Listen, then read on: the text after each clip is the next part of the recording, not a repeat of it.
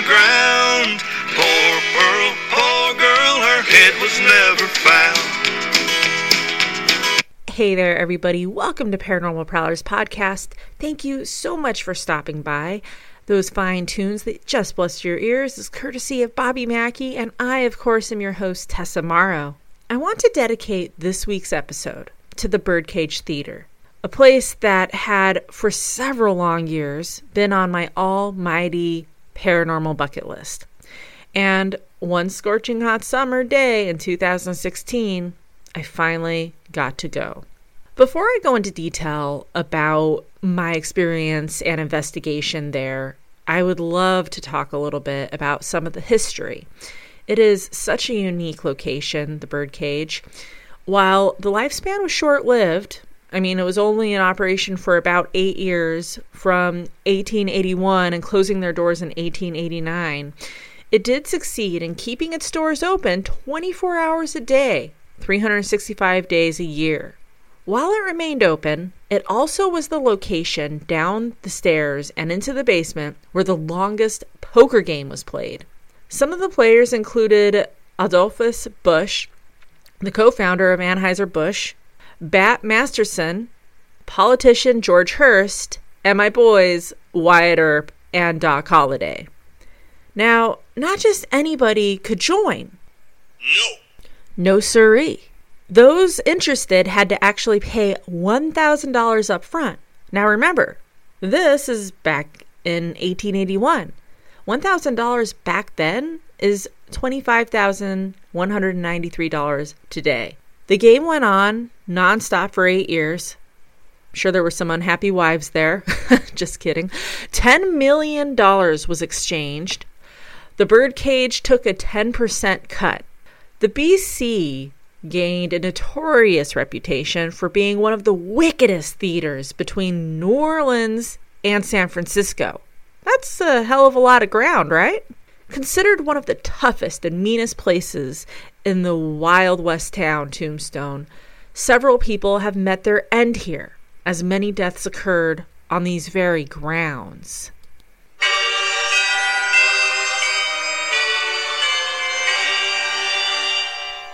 In fact, over 140 bullet holes remain in this building. Being there and seeing it with my own eyes, I tried to picture how it was back then in the Old West, where you went to start your day and ended up being buried at Boot Hill, where you could mine the day away and end it with a beverage and a soiled dove, a lady of the night at the old bird cage.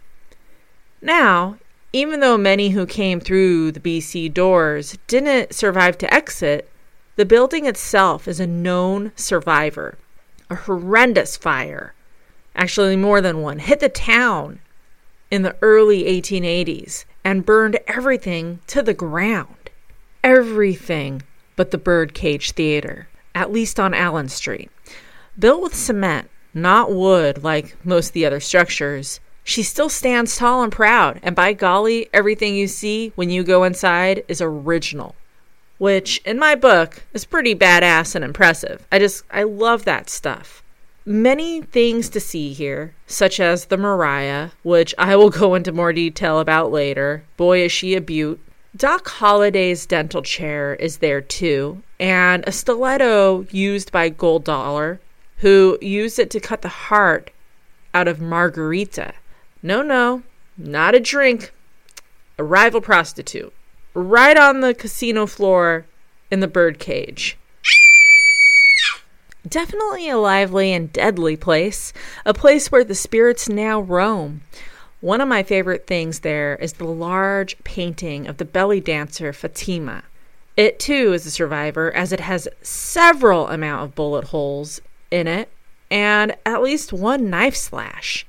Fatima was indeed a belly dancer, but yet the term hadn't hit the States yet, so it was known more as hoochie coochie or the shimmy and shake. So on the 18th day of June, I found myself on Allen Street. I had just spent several hours at Boot Hill, visiting the graves of outlaws, lawmen, prostitutes, and so on. Oh, yes, and getting attachments. I have a list of places I want to check out. Birdcage is at the top. I see it, and as I make my way to my bucket list location, I see two women in older dresses inviting people in. I look in and they welcome me in, telling me that I have made it literally just in time. I enter the old building and I I'm in awe. I'm here. A woman stands in the center and starts telling us about some of the history here. And being the paranormal investigator that I am, I had my little recorder in my hand and I start to record. This was actually just so I could re listen to what was said later on, just like, you know, history and stuff. I really wasn't trying to capture anything at the time, but I did. And it was rather neat. As the woman spoke, there were times when my digital recorder would actually capture a disembodied whisper saying something.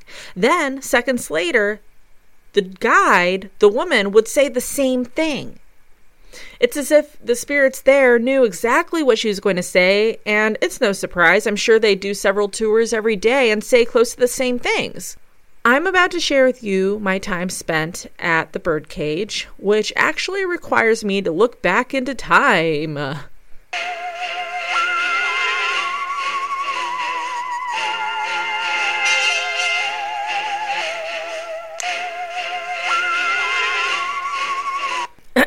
My notes. Our guide says we had 16 gunfights here, 26 people have died here. She then starts to talk about the bullet holes scattered among the building, and I get an EVP of a man whispering, Bullet hole. Bullet hole. Now, I must mention, I was the last to come in. I truly made it just in time. no one was standing right next to me, and when someone would cough, whisper, or say something, just like at an investigation site, I would debunk it immediately and verbally, whispering into my recorder saying what it was, so no mistake. So after the whisper, it picks up a woman saying, I'm a witness. I'm a witness. Very, very eerie. And then, not too long after this, another EVP from another woman. Das Bush. Immediately after this, the guide finishes whatever she was saying, ending her sentence with Busch Brewery. So hearing it, I was stoked. I listened several times and I just couldn't believe my ears. Again, friends, stoked. After a few moments of talking, she's about to end the mini historical tour. She says, This was a busy place back in the day. As she pauses, my recorder catches an EVP, electronic voice phenomena. It was hoppin'. It was hoppin'. Guess the words that she ended the sentence with. Yep, you guessed it. It was hoppin'. Incredible. I was flabbergasted. People disperse out onto Allen Street as she finishes up. Off to the next attraction, I suppose. I simply couldn't do that. I was at the birdcage. So suddenly, besides a couple people shopping around the gift shop, I find myself, besides the people who work there, alone. I pay the fee, a few bucks, I walk through the door and suddenly I'm in a whole different world. I mean, this was not a planned investigation. It was during open hours, but for about 30 minutes or so, I had the birdcage to myself. So while here, the only tools I used was my digital recorder and my Mel EMF meter. No motion sensors, no spirit boxes, no Ovilus or other tools, nothing. Just my recorder, the EMF meter and my mind. I look above where the small booths are where the women of the night would entertain their clients, again, picturing it, and not really wanting to, but it happens anyway. I explore the area, knowing that other people could come at any time. I decide to turn my recorder back on and just start recording. I start a mini EVP session by asking several questions, simple questions like Is anybody here with me? As I ask this, footsteps are recorded. Going unheard by me, of course, and I want to mention that from time to time I could hear things from where the historical tour took place. When I would hear these things, I would again just kind of debunk it, say what it was humans, not spirits. I would only hear these footsteps and disembodied voices several days later. These footsteps weren't distant, but sounded very close, as if they were approaching me. While in an area alone and you suddenly just hear footsteps coming towards you, what do you do? Natural instinct, turn around. Well, I did not. I ask if there are any soil doves here with me, and my recorder captures an unexplainable whoosh like sound. I walk to the faro table that Doc Holliday played at, admiring the originality of it. As this occurs, a man is caught on recorder saying, Get out! Get out? What? I ask again if there are any former ladies of the night present, and an EVP of a woman is recorded saying yes. A few moments go by when my recorder presents me with a man, breathing quite heavily. Maybe not so monstrously, but it was pretty like.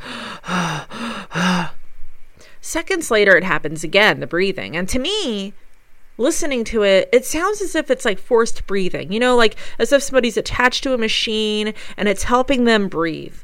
And remember, tuberculosis was huge back then, so maybe the spirit dealt with that and is possibly stuck. I guess, of course, who knows? Suddenly, I feel as if I am not alone. You know the feeling, like eyes are on you, studying your every single move, like a cat stalking a mouse. Meow, meow, meow, as I say to my cat when she's trying to meow and talk to me. I felt that majorly here at this historical landmark, being watched, somebody watching my every single move. I find myself feeling kind of off from the unforgiving Arizona heat, and I mention how I am at the birdcage in Tucson. well, hello, my recorder catches an EVP of a man correcting me, saying, No, wrong. And again, these voices are like as if they're right there in front of me talking into the recorder. I quickly correct myself and continue on. I'm not in Tucson, silly. I'm in Tombstone. Mind you, it is Tucson, which is 89 miles from Tombstone, that I had been currently staying at the past week and a half with my grandma, who had just had surgery.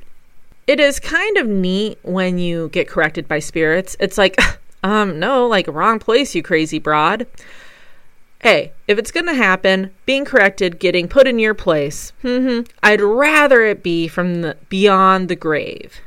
And like a moth to a flame, I make my way towards the Mariah. And I would spend several moments there, and after trying to go to another area, my eyes would wander. I'd lose interest and would suddenly find myself in front of the Mariah once more. This happened several times. Like, you know, on Simpsons, Barney and his beer. It's like Barney and his beer. It's like, mm-hmm, that's where I was with the Mariah. I, I just had to have it. I had to go. Had to be in its presence. The first time coming up to it, the beauty of it, truly breathtaking. Seeing it on TV was one thing. I mean, it was still like phenomenal looking, but standing in front of it, seeing each little detail on it, it was impressive. So impressive. If you are not familiar with the Mariah, I recommend you go online and search for an image of the Birdcage Theater Mariah. Stunning to say the least. As is most of the things here, it too is original, transferring almost every body from the mortuary to Boot Hill, as it was owned by Watt and Tarbell Mortuary, a location I did an episode on several months ago. If you haven't heard it, please, I recommend you go back and listen to it as so much happened there. Tombstone, unsurprisingly, you guys, is a very active place. The Mariah is trimmed in 24 karat gold and sterling silver. And for those around in 1881 through 1917, it was a natural occurrence to see it around town. So, a little about the Mariah. It was actually built by Cunningham Bros in Rochester, New York, a place where my mother was born. The 1881 model it was $8,000, and eight were made that year. She is the only one left of the original eight. And I ask, was anybody here taken away in this to be buried? An XL is captured, followed by who I believe to be a child saying Yes. yes. When I ask for a name, a man's voice comes through whispering bandit. Suddenly, I hear sounds. I turn around to find a woman in a period dress making her way towards me. No, it's not a spirit. her name is Darba, and if you've seen the TV show Ghost Adventures Birdcage Theater episodes, that name may sound familiar to you, as she was on both of those episodes. Darba has worked here at the BC for several, several years. When she joined me at the Mariah, she was warm, welcoming, and so friendly. I talked to Darba, sharing with her that I've always wanted to investigate this location. She talks about the spirits here and how they seem to really like birthdays. They enjoy it when it's somebody's birthday. So I suggest to her, hey, why not? It can be my birthday today. So Darba excitedly and very cheerfully says, Hey everyone, it's Tessa's birthday today. A voice is recorded mumbling, No, it's not. So, no, it's not. At this point, Darba and I, we're still the only people here. We start singing happy birthday, and as we finish, I start to laugh. Hearing the recording, a man is caught laughing too. It sounds as if he is right there with us, laughing into the recorder.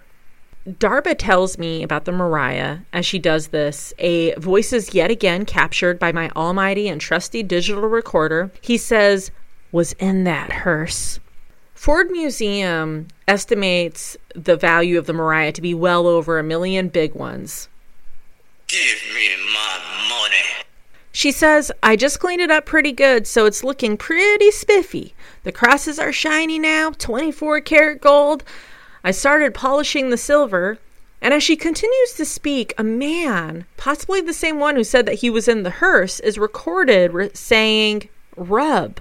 I mean, is it possible that while she was cleaning and polishing the Mariah, that this man, this resident spirit, was observing her? Saw her, what he thought looked like rubbing the Mariah? So, without knowing it, the short time Darba and I were hanging out, we've gathered several EVPs. What happens next is phenomenal. Off to the left of the Mariah, leaning against the wall, standing tall and proud, is a viewing casket, which was used for funeral services for those who couldn't afford to buy a casket.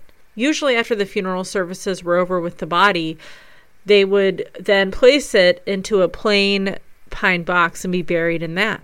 Darba stares at the viewing casket, tilts her head, then looks at me and asks, Hmm, does that look tilted to you? Looking at it, I reply that yes, it sure does. There's a rope separating the visitors from the casket and Mariah and what have you. Well, Darba goes under the rope to adjust and straighten the casket. Now, Darba is a smaller woman, and this casket is well, hello, it's a casket. Large, awkward, very heavy.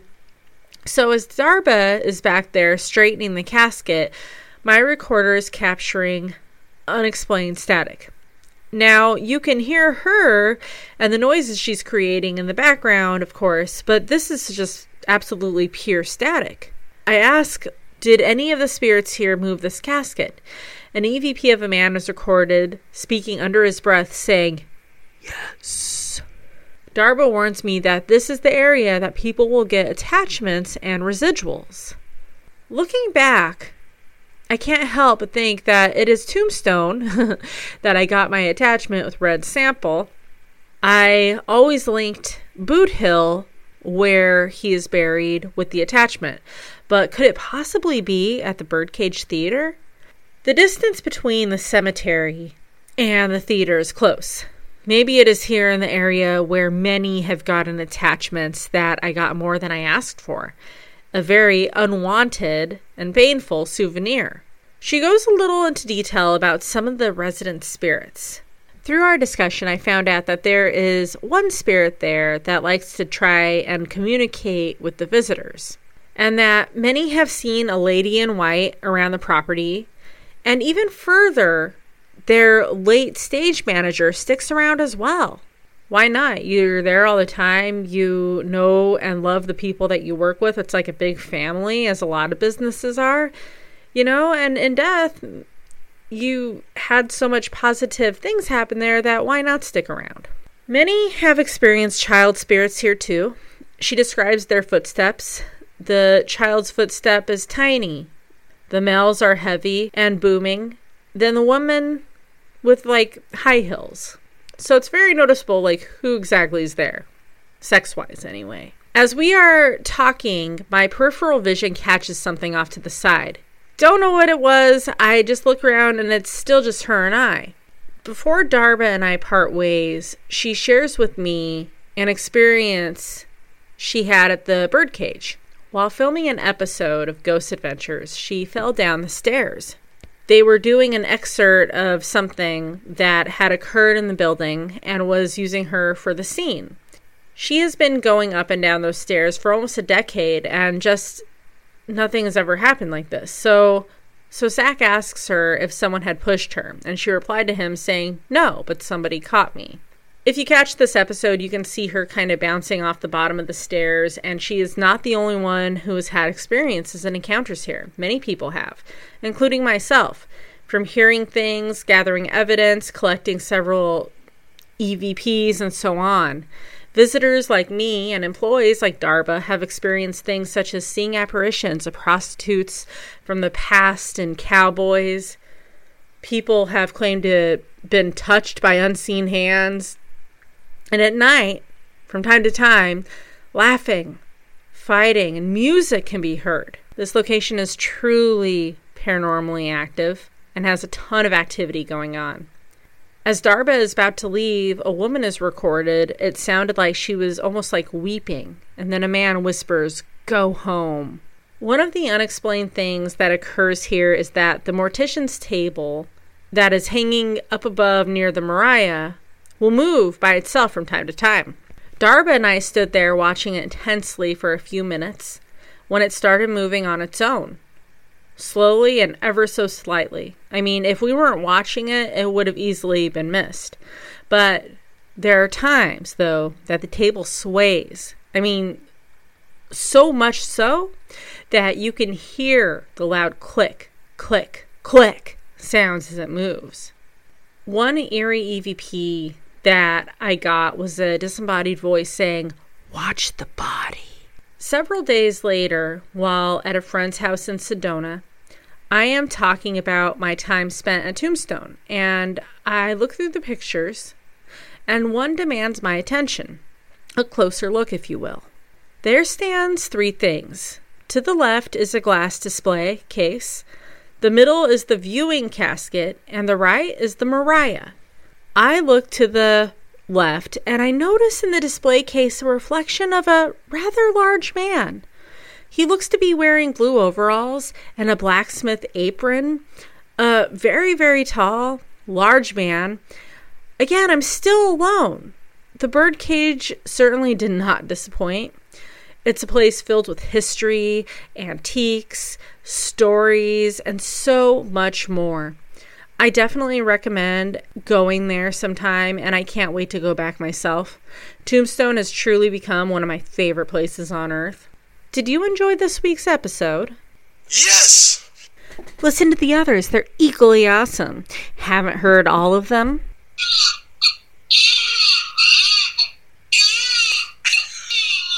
No need to cry, my friends. You can listen to all of them right now. You can find me on Deezer. Apple Podcasts, TuneIn Radio, Podcast Addict, Pocket Cast, Castbox, Overcast, Spotify. Basically, wherever you go to listen to your other phenomenal podcast, you'll find Paranormal Prowlers podcast. See you next week.